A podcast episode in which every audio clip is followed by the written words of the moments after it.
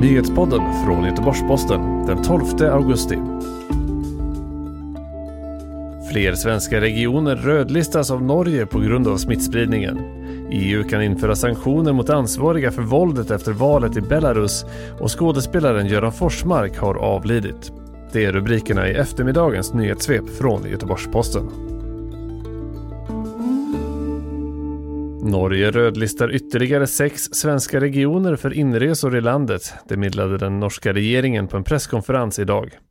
Det rör sig om Östergötland, Blekinge, Värmland, Uppsala, Dalarna och Örebro. Anledningen är att dessa regioner har haft över 20 nya bekräftade smittfall per 100 000 invånare de senaste två veckorna.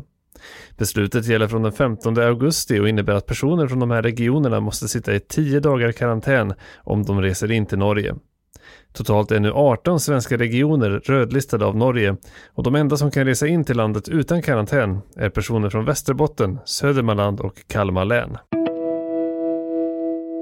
För tredje kvällen i rad genomfördes omfattande protester i Belarus på tisdagen och inrikesdepartementet meddelade att en person skadats då polisen öppnat eld mot vad man kallar för aggressiva medborgare som ska ha attackerat polisen. Sammanlagt skadades 51 demonstranter och 14 poliser uppger myndigheterna enligt nyhetsbyrån Reuters. Bakgrunden till våldet är det omstridda presidentvalet där den sittande presidenten Alexander Lukasjenko enligt de officiella siffrorna fick 80% av rösterna. Utmanaren Svetlana Tikhanovskaja har lämnat Belarus och åkt till Litauen vars utrikesminister har antytt att det fanns risk för att Tikhanovskaja skulle fängslas om hon stannade i Belarus. EUs utrikesministrar kommer att träffas i ett extrainsatt möte på fredag där man bland annat ska diskutera situationen i Belarus.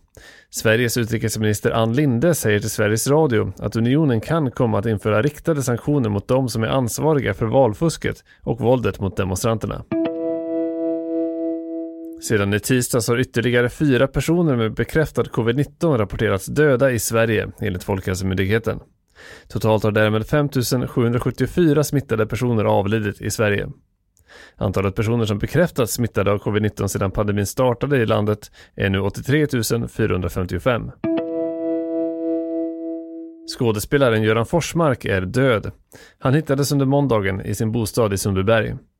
Forsmark, som ursprungligen kommer från Malmberget i Norrbotten, hade en lång karriär med många hyllade biroller på film och tv. Mest känd är hans insats i den svenska klassikern Jägarna, där han spelade mot bland andra Rolf Lassgård.